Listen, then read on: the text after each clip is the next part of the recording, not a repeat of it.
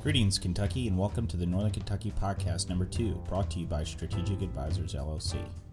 Our goal is to provide a medium to understand some of the hottest topics affecting our community. Please subscribe to the Northern Kentucky Podcast at www.strategicadvisorsllc.com or simply go to iTunes, click Podcast, type in Northern Kentucky Podcast in the search engine, and subscribe from your smartphone. Today, Pat Crowley sits down to chat with Dr. Ed Hughes, president of Gateway Community and Technical College. They discuss the urban campus project, its anticipated effects on economic development. We now join Pat and Dr. Hughes. Hey everybody, I'm Patrick Crowley, Strategic Advisors, talking today to Dr. Ed Hughes, President of Gateway Community and Technical College. Ed, uh, thanks for coming on and Merry Christmas. Same to you and your family. And let's talk about Gateway's urban campus. Describe the project. What is it? Well, the project is one that's been going on for uh, in the planning stages for over 10 years, Pat. We, we identified early on that we needed to be uh, placing our campuses where individuals and residents lived and worked in the largest single population base that really requires uh, some advanced post secondary education. Is really the urban core of, of the what I like to call the river cities.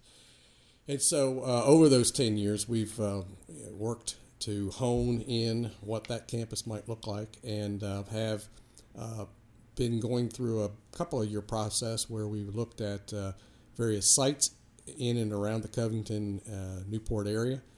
We've identified the, the primary site now is going to be along Scott Boulevard.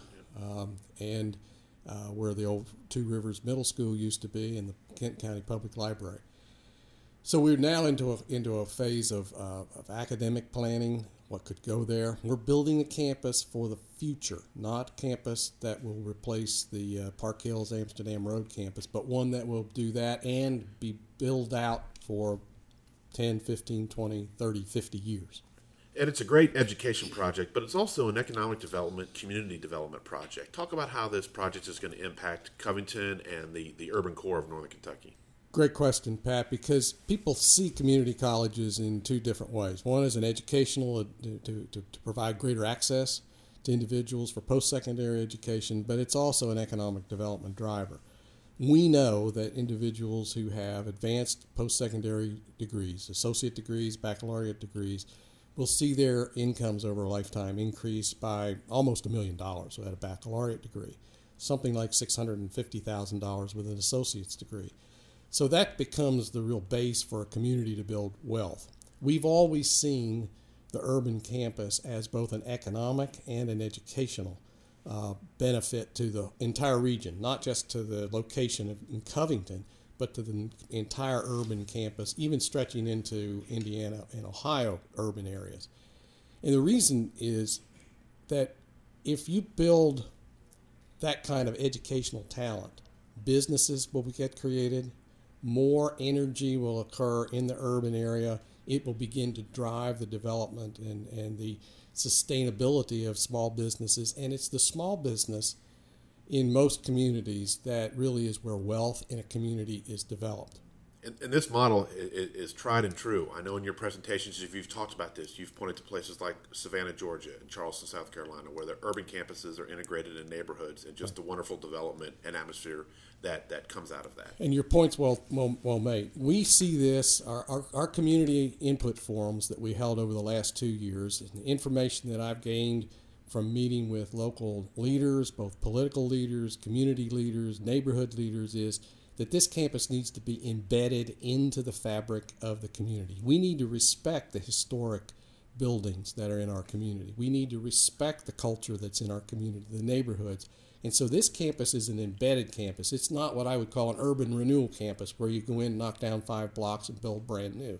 It's going to be a campus that individuals can walk through, be very walkable, and may not even recognize immediately that you're in the middle of an urban campus because there are private businesses, there are condo developments, there's residential communities being built as well as small businesses. And oh, by the way, there's a there's a building that houses the student services. There's a building that houses the you know the uh, innovations center. Uh, there's this building that uh, that that has academic uh, activity going on. So what we see is this becoming a very vibrant part of a community that's that's growing and an urban area that stretches from Dayton to Ludlow, uh, that that moves from the river to Latonia and really helps that entire urban region. And Ed, talk about the support you've been able to pull together on this. You know, this project has very widespread support. The governor's uh, shown indication that Governor Beshear that, that that he is interested in it and supports it. You have legislators, business people, city leaders. We all know this is a very uh, diverse and sometimes parochial community, but you've done a great job pulling people together to get behind this project. Well, well I think the message is pretty clear. Why do you do it? Well, you have a huge number of adults over the age of 25 that either have no college or some college but no credential, no degree, no diploma. That is not a recipe that uh, you use to build a community. You have to change that statistic. You have to get that statistic so that there's 30 or 40 percent of the individuals have a college degree, and people understand that. They understand the value of the kind of uh, education that we provide at the two-year level and the opportunities that a student can have after they leave us, both in the world of work, in, in very good jobs, but also moving into post secondary education to baccalaureate area. So I think that message has allowed virtually every um, form of government, from the county governments to city governments, to pass resolutions. The neighborhood associations have passed resolutions.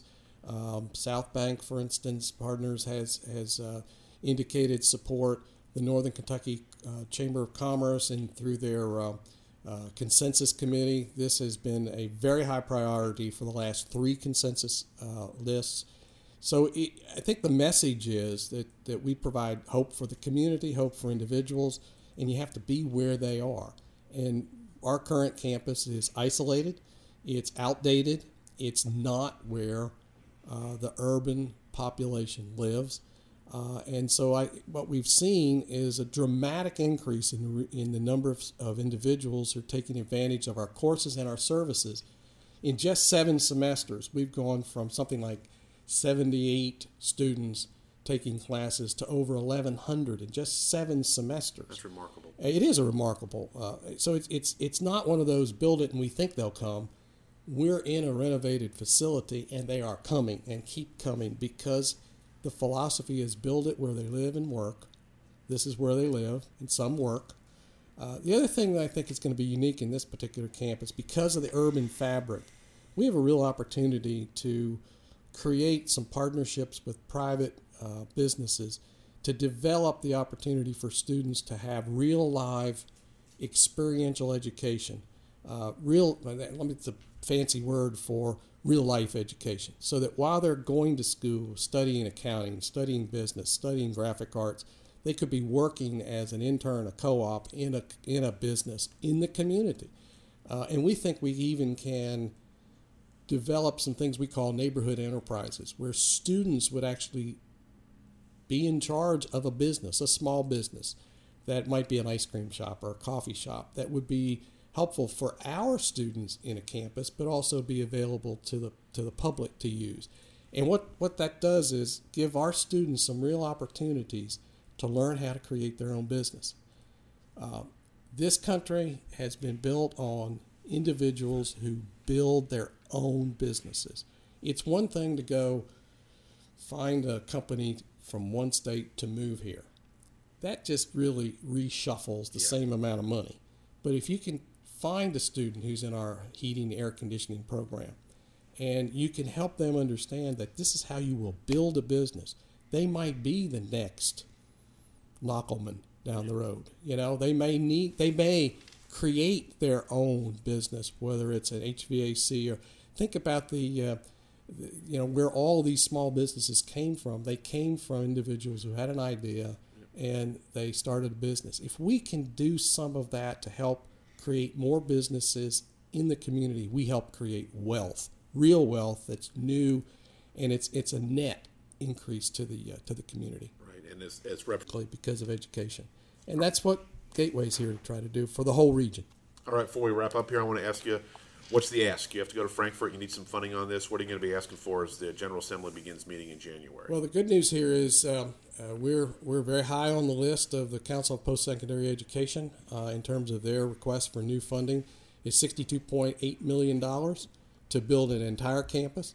Uh, we've already invested uh, in terms of our own dollars and other community assets uh, something close to $4 million. Uh, that actually uh, is part of this. We, we hope to be able to sell, we intend to sell the Amsterdam Road campus, which we think will bring in a significant uh, amount of money. So it's a public private partnership, sounds like a lot of money, but it is the one project that, that because of the way we're, we're uh, structuring it, it literally will pay for itself. Uh, over the next 30 or 40 years. Yep, absolute investment. How's your buddy uh, Tom Brokaw? My buddy Tom Brokaw, uh, I did. that's funny. I did get to see him in September. Um, he uh, put us in his newest book. That's great. Um, and he um, mentioned us uh, rather prominently three times during the uh, NBC Education Nation Summit. Yep. Um, so uh, he's. I wish he was uh, here to help yeah. us uh, down down in Frankfort. And for those who don't know, uh, Tom Brokaw on NBC featured Gateway on a, in a news report uh, earlier this year. That was uh, just fantastic exposure for the school and a great recognition of what you're doing. Ed Hughes, good luck to you with the with the urban campus. if anybody can deliver it, you can. And like I said before, have a great holiday, buddy. Thanks. Same to you, and everybody's listening. Thank you.